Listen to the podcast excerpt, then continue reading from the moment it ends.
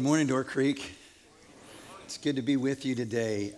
My name's Mark. If you're a guest here, really glad that you could join us. And it is a big day, as I just mentioned before on the video, as we're opening up officially today the doors of a new campus on the north side of Madison. And um, it, it is so exciting and look forward to heading over there right after services. And, and you can too, if you want to be part of the festivities as we welcome neighbors and kids and the north side neighborhoods there. And so, great, great day, great morning, good to be together with you. And a great opportunity just to say thanks for just this generous outpouring of year end giving. And so, over 600,000 came in in the last couple of months. And so, super grateful for that. So, thank you so much for your generous response. So, we're starting a new series. For the next four weeks, we're going to dive into this matter called Family Matters. And uh, when we think of the word family, depending on where we're at and depending where our family's been, you know, that, that could be a really hard kind of subject to delve into. And um, just as you think about that word family right now, if we were to do like a word association, um, what would be the one word? If I said family, what would you kind of immediately, this is popping into my mind? Would it be that kind of very cautious response of interesting, which we may conclude that, well, yeah, there could be some stuff going on if they respond with the word interesting. Could it be hard right now? Could it be painful or broken? Uh, could it be hopeful? Could it be growing? Could it be beautiful? Could it be great? Could it be loving? Well, what's the one word that you think of right now when you hear the word family? And we probably all have different responses. But we might come a little closer together when we think about what's the one word we'd like to have describe our family. Would it be loving? Would it be united? Would it be healed? Would it be moving forward? What would it be? And is there any chance that God has like a word for the family? So I was noodling on a little bit this week, and I think there actually is a word. And if you go right back to the very beginning of the story, right after Adam and Eve have been created, in chapter 1, verse 28, it reads, God blessed them and said, Be fruitful and multiply. And so is the beginning of the first family and families throughout the Bible. He blessed them and said, Be fruitful and multiply. Chapter 12, we meet up with this guy named Abraham, and he says, Abraham, I'm going to bless you and your family so that all the families of the world would be blessed. I was thinking, huh, I wonder if that would be a good way of saying what's God's one word for the family? Blessed. He wants our families to be blessed. It's kind of a church word, it's a Bible word, although we hear it today, right? Someone might say after, you know, a great achievement, award, victory, you know, I've been so blessed in their success. They'll use language like that. I've been blessed. When the Bible uses that word blessing or blessed, there's kind of these twin ideas. The first is that you have God's approval, and because of that, you're happy. So when Jesus uses the word blessed in the Beatitudes, eight, nine times there in chapter five of Matthew's gospel, he's saying, These are the people who are approved. These are the people that are happy. People who are poor in heart, people poor in spirit, pure in heart, people who mourn over their sin, who hunger and thirst over righteousness. So, this idea of our families being blessed is a wonderful, wonderful idea to get our heads and minds and hearts around in these next four weeks. He wants our families to succeed, He wants them to meet His approval, that we would experience His joy and happiness. And so, there's a lot of changes, though, that are going on. There are a lot of challenges and have already always been challenges for the family, going all the way back to the beginning. So let's kind of just catch up with some of the changes and some of the challenges as we delve into this subject of the family. Well, one of the realities, and it's not a good thing or a bad thing, it just is, and it's a changing thing, is people are getting married later in life. So, guys, average is 28, women 29. Obviously, we're having children later, and we're having less kids. So 1.84. I don't know how do you get 84 kids, but you know what I mean. 2015, more couples are living together before marriage. More kids are being raised by a single parent. 30 to 40% of kids born today will live with an unmarried parent sometime in their growing up period. That used to be like 10% 50 years ago, up to 40%. Here's some demographics. You won't be able to read it all, but you'll get the flow of it. So the top gold color there is showing the percentage of kids that we're living with two parents in their first marriage. In 1960, 73%. In 2013, five years ago, 46%. You drop down two colors of the dark green, 9% of kids were in a family where it's just a single parent. Today, it's 34%, according to Pew's research. Though things are changing. The definition of family has changed. Not only that, we've got this mounting expectations to be this perfect family, to be the perfect dad, the perfect mom, the perfect husband, the perfect wife, to have the perfect kids. And, and I'd say that's always been a dynamic, but man, the stakes are up to another level. You guys that are raising families today, you have pressures that Lori and I never had in the 80s and 90s when we were raising our young family. And I'm talking about social media.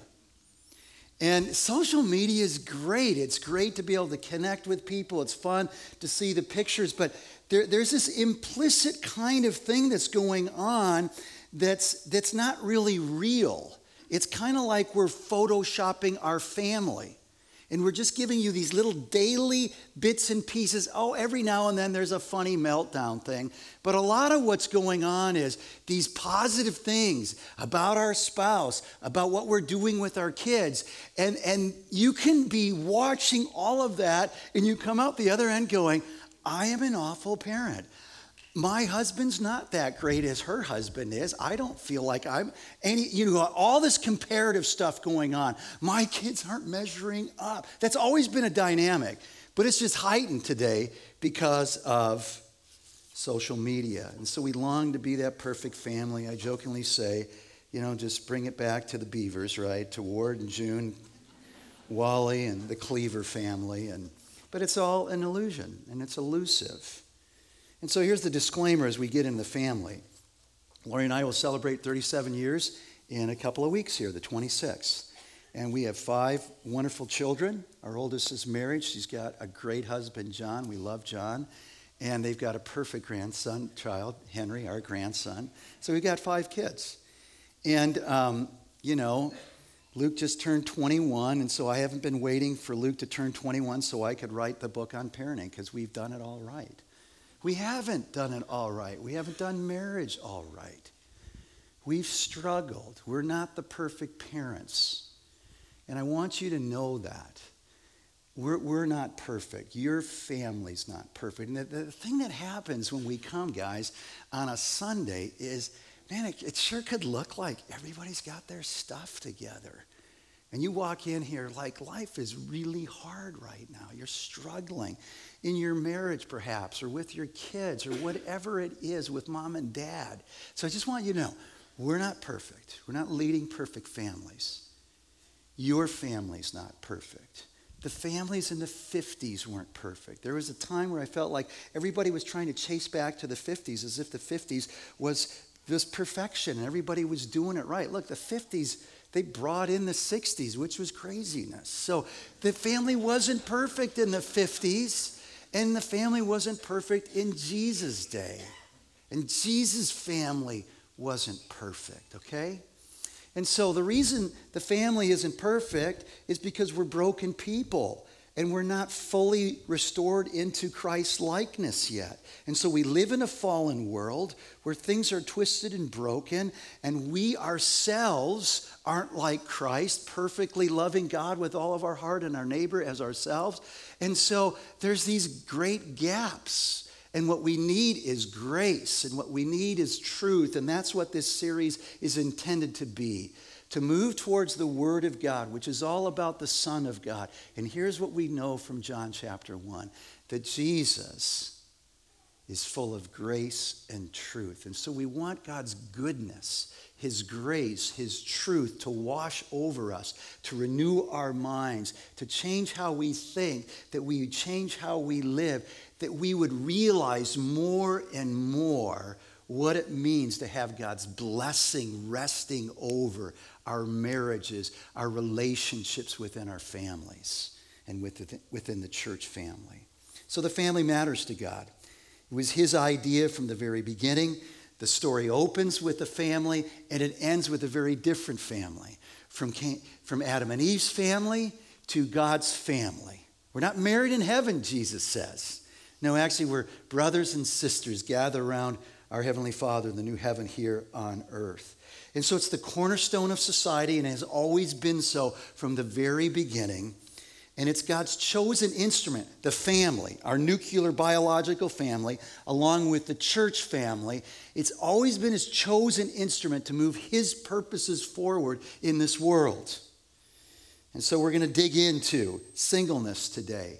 Singleness matters, why it matters, and what God's word says about singleness, marriage next week, parenting and raising kids, and how some of us are doing that as grandparents and what that looks like as aunts and uncles, right? And then the last week is all about honoring our parents and understanding the difference between making them happy and honoring them. And for younger people who are still under their parents' roof, the whole concept of what does it look like to obey our parents. So today, we delve into singleness.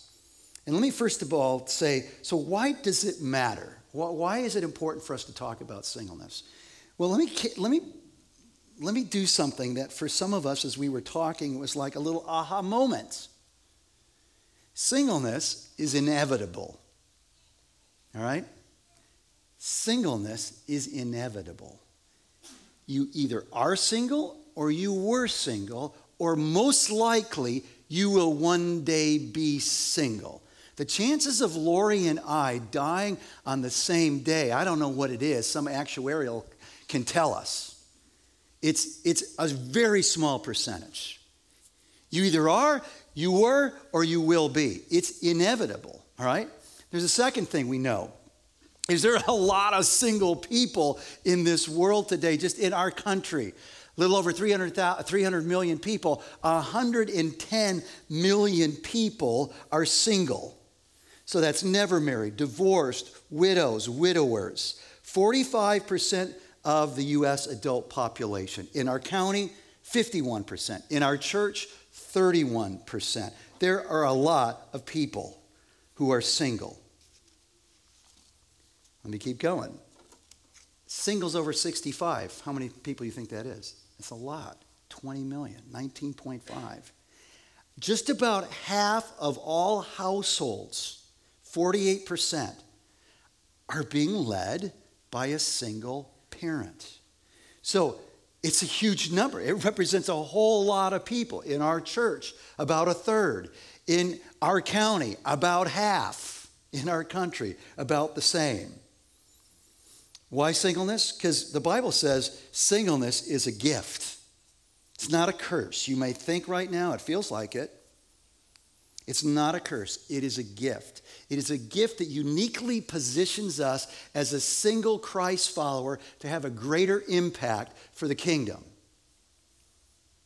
But that gift is so misunderstood, and that's why it's really important that we talk about it. And it's misunderstood by the people who should know it most clearly because of what the scriptures say in 1 Corinthians 7 about singleness being a gift. And so it's misunderstood by the very people, the church, who should know better. So I was reading Köstenberger's excellent chapter from his book, God, Marriage, and Family on singleness, and he said this People in the church often see singleness as a problem to diagnose. It's probably no exaggeration to say that the thought that singleness could be an acceptable, permanent state has not even occurred to many people in our churches today. Not occurred to many parents as they think about our kids growing up, that this is an acceptable, it's permanent, it's a gift from God. And Paul's going to argue in our passage later that it's even better. We, we got to catch up with that. There's lots of misunderstandings around singleness. So grab your Bible, let's get into the text. We're in 1 Corinthians 7. So we're moving towards the back of our Bibles. If you're new to the Bible, grab your table of contents after the book of Acts, Romans, 1 Corinthians, right before 2 Corinthians. Paul's the author. he is writing to a group of Christians in a church in a city of Corinth, hence it's called Corinthians. He planted the church. He spent about 18 months. This church is uh, located in modern day Greece, not far from Athens. Those of us who travel to Israel and Greece, we went to Corinth. It's like Madison, it's an isthmus city, two ports on either side.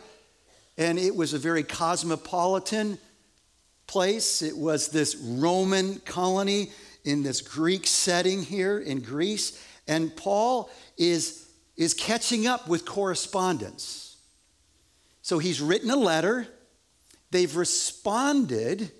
We, we know about that from chapter 5, verse 19. In the beginning of chapter 7, he talks about their response with their questions when he writes, Now for the matters you wrote about. And so he's going to talk about subjects like marriage and divorce and singleness and remarriage and sexuality and spirituality, because there likely is this backdrop of belief here that if you really want to be spiritual, then you don't get involved in any way with sex because that's earthly and we're going to be spiritual here. So there's all this stuff going on, and he goes in and he tackles these things. In verses 1 through 7, he's talking about marriage. We'll catch up with that next week. But at the end of 7, I want you to notice what he says. I wish that all men were as I am, but each man has his own gift from God. One has this gift, and another has that. He's talking about marriage and singleness, both gifts from God. Look down at verse 8. Now to the unmarried, so this is the younger single, and the widows, the older, who once were married, I say, it is good for them to stay unmarried as I do. So Paul's writing as a single man. But if they cannot control themselves, they should marry. For it's better to marry than to burn with passion. So, clearly, Paul has made a case that singleness is a gift. Is that how you're thinking about your present marital status? I'm single and I hate it. Is it a gift? Or is it something you're trying to work out of and work through? How do we see singles as a church, those of us who are married? It's a gift, it's a gift, it's a gift. Now he's going to expound on that. Look down at verse 25 we start to understand why it's called a gift. Now, about virgins, this would be the single women, I have no command from the Lord. In other words, I'm not going to reference Old Testament teaching here. I have no command from the Lord, but I give a judgment as one who by the Lord's mercy is trustworthy. I'm giving you new revelation here, and you can trust it. In 2 Peter 3:16, by the way, Peter talking about Paul's writing says, Man, sometimes it's hard to understand. Yeah, a lot of us have studied Paul and said the same thing. You're right, Peter. And then he goes on to say, But Paul is, is the same as the scriptures that we have, the Old Testament scriptures. That's how Peter viewed Paul's writing. And so he's not just giving us something to think about, it's just Paul's opinion. It doesn't really have any authority and weight. No, he's saying, No Old Testament teaching. Here's some new teaching, and it's trustworthy. Verse 26 because of the present crisis. Now, we're not really exactly sure. Historians would say, well, there's some famine going on in the middle of the first century. This is probably written somewhere around 50 AD, you know, less than 20 years after Jesus died and rose from the dead. This crisis could be referencing that famine, but it's more likely referencing uh, the, the, the soon coming crisis of his return. Because look down at verse 29. What I mean, brothers and sisters, is the time is short. Jesus is coming back. So, back into verse 26, because of the present crisis, I think that it's good for you to remain as you are. Are you married? Don't seek a change. Don't seek a divorce. Are you unmarried? Don't seek a change. Don't look for a wife. But if you do marry, single person, you haven't sinned. Just to be clear, you haven't sinned. And, and young woman, if a virgin marries, she is not sinned. But, truth in advertising, he says, just so let me just kind of highlight the fine print. You, you're going to get married, and you got all these expectations, but let me just, let me just open your eyes to something. Look at it. The, at, at the end of the verse. But those who marry will face many troubles in this life. And some of you right now are going, well, that's where I'm at facing troubles in my marriage right now. And Paul says, I want to spare you of this. So that word troubles literally means pressure. It's the same word that would be translated in the New Testament for tribulation or persecution or affliction or suffering. There's pressures, there's unique pressures in this thing called marriage. That's why we're always working on our marriage, it's not static. And so in verses 29 through 31, he's going to say, So, in light of the fact that the time is short, don't be distracted. If you're married, live like you're single. If you're mourning, don't get so consumed in your, in your grief that you can't be ready for Christ's return and get others ready. If you're happy, don't, don't lose your way here. If you're in this place where you can buy things and you're living in this world, don't get caught up in the stuff and the material stuff of this world. Christ is coming back, and that stuff isn't going to matter. And so be ready and get others ready. Reminds me of my good friend Steve Nelson, who for many years worked with our high school ministry back in Wheaton, single guy he was this example of someone who had just this added capacity to just invest in a student's lives. And Steve always said the same thing I want to take as many people to heaven as I can. I want to take as many people to heaven. So look down. We keep going. Verse 32. He elaborates on why singleness is a gift and on the pressures that are unique to people who are in a marriage. I would like you to be free from concern. An unmarried man is concerned about the Lord's affairs. So, single, concerned about the Lord's affairs, how he can please the Lord, how he can please Jesus. But a married man is concerned about the affairs of this world, how he can please his wife. And his interests are divided pleasing the Lord, pleasing his wife. The affairs of the world, his family, and the affairs of God, building Christ's kingdom. An unmarried woman or virgin is concerned about the Lord's affairs. Her aim is to be devoted to the Lord in both body and spirit. But a married woman is concerned about the affairs of this world, how she can please her husband. I'm saying this for your own good, not to restrict you, but that you may live in a right way, in undivided devotion to the Lord. So there's these playoffs, right? So you've got you've got the person who's married, husband or wife, and, and they've got the affairs of this world and how to please their spouse. We'll talk about that next week. What a wild little footnote. So, when's the last time you were thinking, not when you were dating, but now that you're married, and maybe it's like Lori and I, 37 years, when's the last time you were thinking about, hey, how, how do I please my wife today? So you got the affairs of this world. The single person, he has the, the concern over the affairs of the Lord.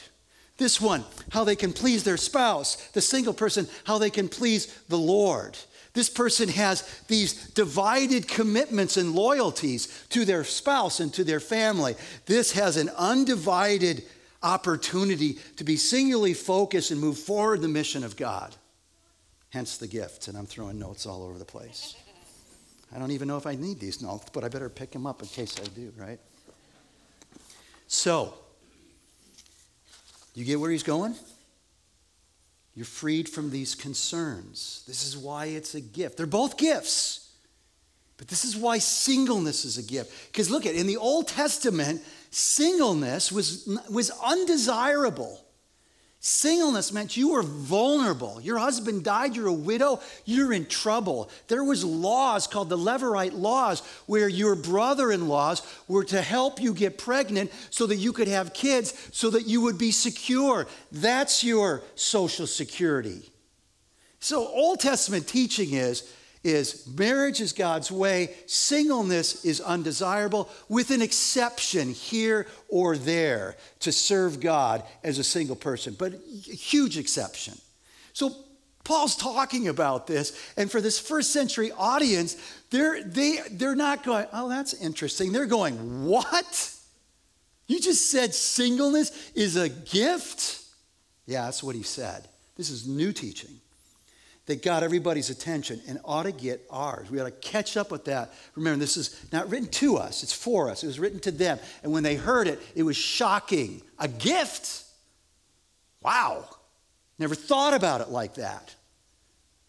I mean, it'd, be like me saying, and, and I'm not connecting these two, but in terms of how you, you associate things. If I told you, actually, homelessness and being homeless is a really wonderful thing, it's a gift. Like, what are you talking about? How so? You see what I'm saying? It was a shocker for them. So you're freed up for greater kingdom impact. You're freed up from the cares and concerns of this world. So I'm going to use, maybe it's a silly illustration, but I think it'll be helpful. I'm going to use bike riding as an example. So Lori and I were bikers before we got married. She had her nice uh, Raleigh 10 speed, I had a Schwinn 10 speed. When we got married, we did a lot of bike riding together. One of our first dates was a bike ride. We love bike riding. We still like to bike ride.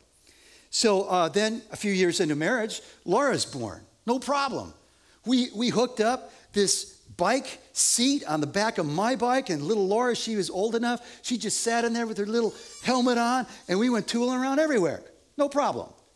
And then two years later, Bridget came along. No problem. We got a bugger, attached it to my, to my bike, and we were pulling all over America. No problem. Three years later, Claire comes. All right, we got two in the bugger, we got one on the seat. Three years later, Peter comes. Now, Laura's, you know, she's got her training wheels on, and now the bike ride's slowing down a little bit. And then a couple years later, Luke comes. And now we're tooling around America slowly. You know, I've got right now, I got that little computer thing, and I can see how fast we're going, and I get all that. We, we didn't need a computer thing because the goal wasn't, our goal was just to have fun. And it wasn't about going fast. In fact, look at this picture. I mean, here's this family that's figured out you can have a tag along and the bugger to the tag. I mean, we didn't, we didn't know that back. That would have been really handy to know. And then you got this gal right here, and she is just cruising. And so we're going down what was called the prairie path. It'd be like Glacial Drumlin here, one of the bike trails in Madison. And it's slow going because, you know, one of the kids falls over. Now there's a, there's a banged up knee, and one of the kids' pacifier fell out. So we got to go back in the bugger and get all the screens open and get the pacifier. Oh my goodness, there's a poopy diaper. Now we got to handle a poopy diaper. And now the kids are fighting about who's on whose side. And I mean, it's just slow going. Meanwhile, everybody who's on their bike by themselves, they're just flying. They're just flying. You get it? All right. And so it's, it's not wrong. He's not saying it's wrong that we have these responsibilities in marriage. These are good things. And we can build the kingdom through our families. But, but you have an opportunity as a single person to make a greater kingdom impact because you were freed up from these concerns. You don't have the affairs of the world like a married person does. It's a gift. And so he says to fully receive this gift and not dismiss this gift. You know, live your lives wholly, fully devoted with undivided loyalty to the Lord in body, with your body, and with your spirit, your mind, your, your will, your emotions, all that you are, body, mind, and soul. Honoring Him sexually with your body, with your, with your thinking and your attitudes, with your mind. And this has huge implications for us today. Huge implications for singles because the pressure is man, if we found someone and it seems like it might be going well, and maybe, maybe we should just live together. I mean, it's just like what everybody does now. We just assume now that when we meet with a couple and they're talking about marriage, that they're living together. That's the new normal as a pastor. That was not the new normal when I started 35 years ago. And so there's huge implications here. And so he says undivided devotion would be marked with our body setting apart. We're, we're, holy to the Lord. That means we've set apart all that we are for God and His purposes our bodies, our minds, our attitudes, our, our, our, our desires, all for Him. And so, what happens when we live together is there's nothing wrong with desiring intimacy and relationships. That's, that's a beautiful thing. He didn't create us to be people who live isolated.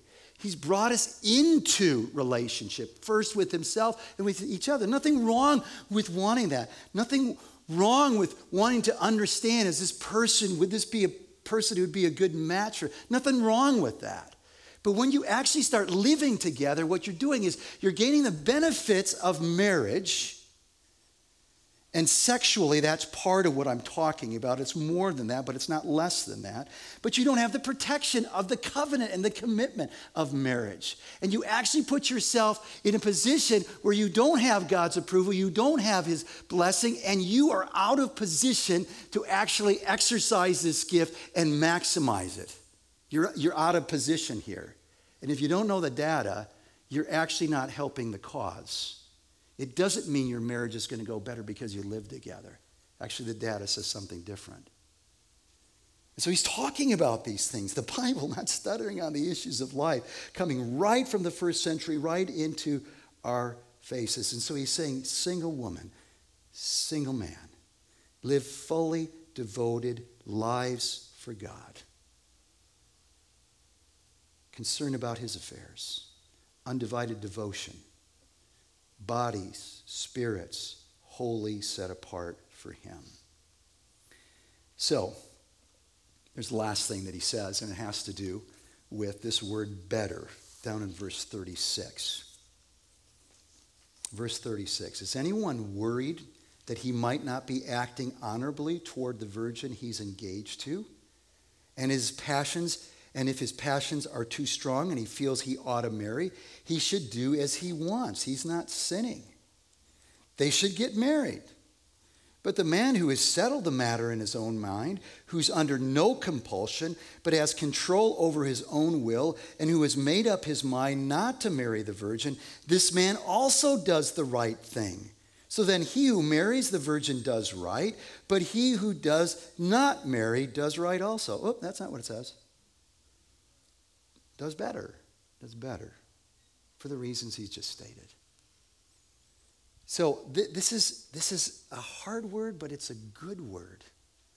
This is, this is a, a new word for the people back in Corinth, and, and, and it needs to, to, f- to just wash over us as a new word to open our eyes to what God is saying about singleness. And by the way, we ought to remember Jesus was single, the perfect God man was single his entire life.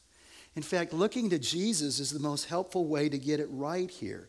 Because as Christ followers, then we have his spirit in us that is going to help us live undividedly devoted lives to the Father like he did. He did that. Jesus did. Always seeking to do the Father's will. He gave himself fully to the work of the kingdom. He knew exactly what his job was. And at the end of the day, he says, I've done everything the Father you've asked me to do, I've accomplished it all. He was holy, set apart, body, mind, and soul, exercising self control. His spirit gives us the gift of self control. Tempted, even sexually, in every way as we are, yet never caved in, gave in without sin. He cared for singles. He did life with singles. He hung out with singles. He had mercy and compassion. He had singles on his ministry team. We get it right. So, a word to singles. Just because we're single doesn't mean we're not distracted. You may not have the distraction of family, but you could be distracted right now with your career. You could be distracted with, I want to get married. Nothing wrong with getting married, wanting to get married. That's clear in the Bible. That's a gift too from the Lord. But we could be distracted. We could become just so over focused on one thing that we're out of position to actually maximize where God has us right now. So devote yourselves fully to pleasing the Lord, exercising self control, committing all you are, body, mind, and soul, to move his purposes forward. Nothing wrong with wanting to get married. But if you're going to get married, the scripture is clear here, and we'll see it in just a bit here, down at the end of the chapter. Marry someone in the language here in the text says, who belongs to the Lord. Who doesn't just say, yeah, I, am good with that, but they, they're actually in a relationship with Christ. They have a desire to grow to be more like Christ. They have an appetite for His Word. They, they want to see more of their lives, all of it, surrendered to Him and conformed to His purposes, and more of their lives becoming and behaving and acting like Jesus, someone who belongs to the Lord. So there's three questions out of the text that a single person ought to be asking. First is this Do I see singleness as a gift today? Or like, man, huh, no. So thanks for giving me that insight because it's not how I've been thinking about it. There's a second question Are God's affairs my concern? Or am I concerned about the things of the Lord? Does Jesus' mission in this world have traction in my life? Third question Does my devotion to Christ include my body and my spirit? Finding community is going to be really important if you're doing life on your own right now as a single person. And we want to help you find that. Whether it's the young adult nights who gather, some young marrieds, but a lot of young singles too, and this newly forming 35 plus singles group that is going to be forming right now this fall. Find community. You need to have godly counsel. This is a really important time in your life, and you want to be able to say to someone, not what do you think? I want, want to know what you think. No, you don't want to know what they think. You want to know what are the biblical principles that I need to be thinking about so that I can make wise decisions that are God honoring. You need godly counsel and you need places to serve. And so let me just say a huge shout out to the scores and scores of singles in this place who are serving in our kids' ministry right now, in our student ministries, and they're part of our worship arts, and they're part of our community development. They're leading life groups and participate in all kinds of ways. Thank you. And forgive us for sometimes making you feel like you could be invisible here. Because it's easy to do if you're married. And all you need to do is ask to a widow, a recent widow, a recent widower, who will tell you, wow, wow. I remember the phrase my dad used when he lost my mom. He said, The silence is so loud, Mark. It's so loud. And I caught up with a widow last night who said, That is exactly right. And you know what's going to happen for those of us who are married? We're, we're very likely going to lose a spouse. And, and we're going we're going to hear ourselves say this to a close friend who before us lost their spouse. And, and we're going to say something like, I am so sorry. Because I didn't, I didn't have a clue. I just didn't know. I am so sorry that I wasn't there. And, and so, church, singleness is this gift. Singleness is like this huge Ferrari horsepower engine to just do great things for God. These are people who don't have a problem to be fixed. This isn't a curse. This is a great gift. And it's a gift to them, and it becomes a gift to us in Christ's work in this world. And we want to celebrate that. We want to move towards that with open arms and hearts and minds that are informed by the Word of God. Widowers, you're free to remarry. Look at verse 39. A woman is bound to her husband as long as he lives. But if her husband dies, she's free to marry anyone she wishes, but he must belong to the Lord. In my judgment, she's happier if she stays as she is. And I think I too have the Spirit of God. So you're free to remarry. But make sure, make sure this person belongs to God. And make sure you know the distinction and this is true for anybody who is considering remarrying. Make sure you know the difference between um, I know what I'm looking for and that you're getting what you're looking for. And you don't get that with age, you get it with time spent. So I can't tell you the number of times I've seen people who are confident, this is, this is perfect, perfect, perfect. And, and some of these people are like old, older, mature Christians who are coming together in their second marriage and it doesn't work. What do, you, what, do you, what do you mean you're not moving from Pennsylvania? You said you were happy to sell your house and come to Wheaton, Illinois, and, and we'd start our life. You don't, you don't want to move to Pennsylvania? Oh, my word. And three months in, it's, it's over. Or you go, oh, I had no idea there was that side of that person. I never saw that before.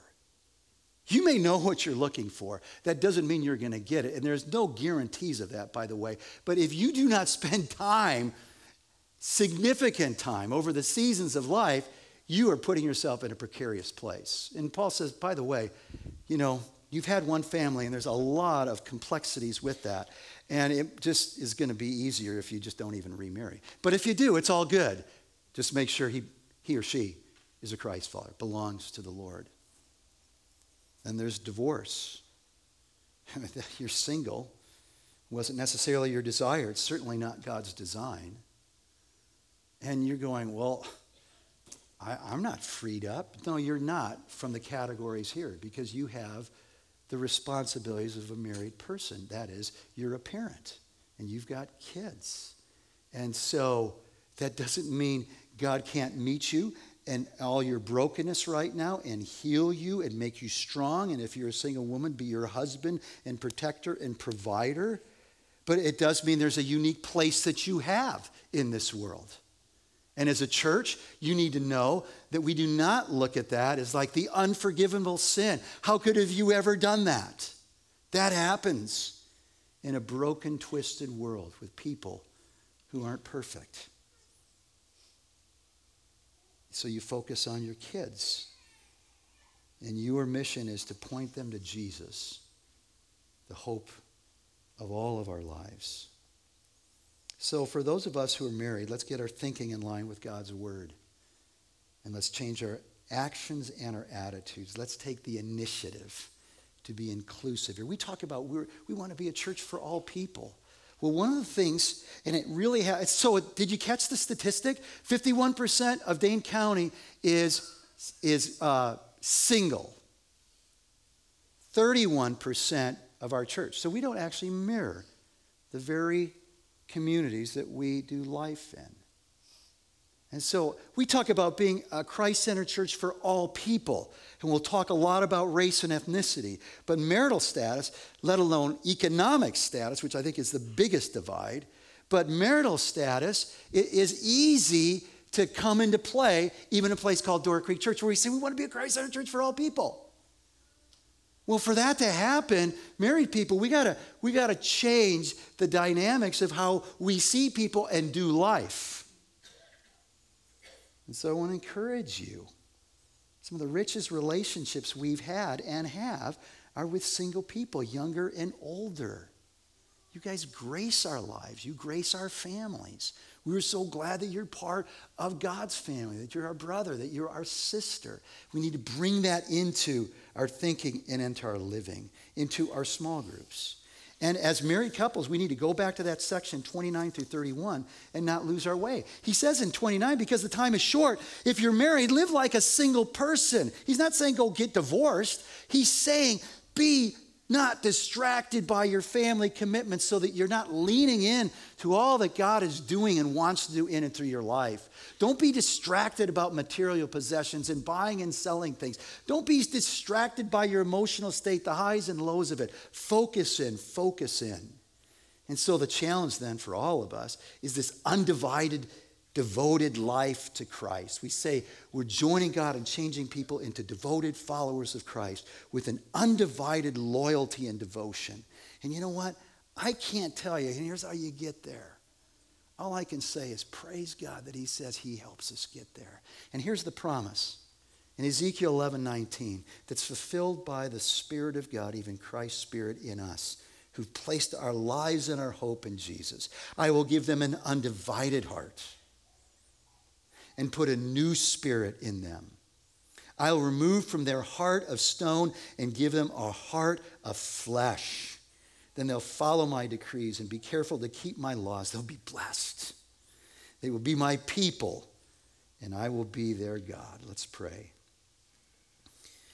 And Father God, we bless you that you know our hearts, that you sent your Son to heal our hearts and that you can give us an undivided heart that is now ruled by your Spirit.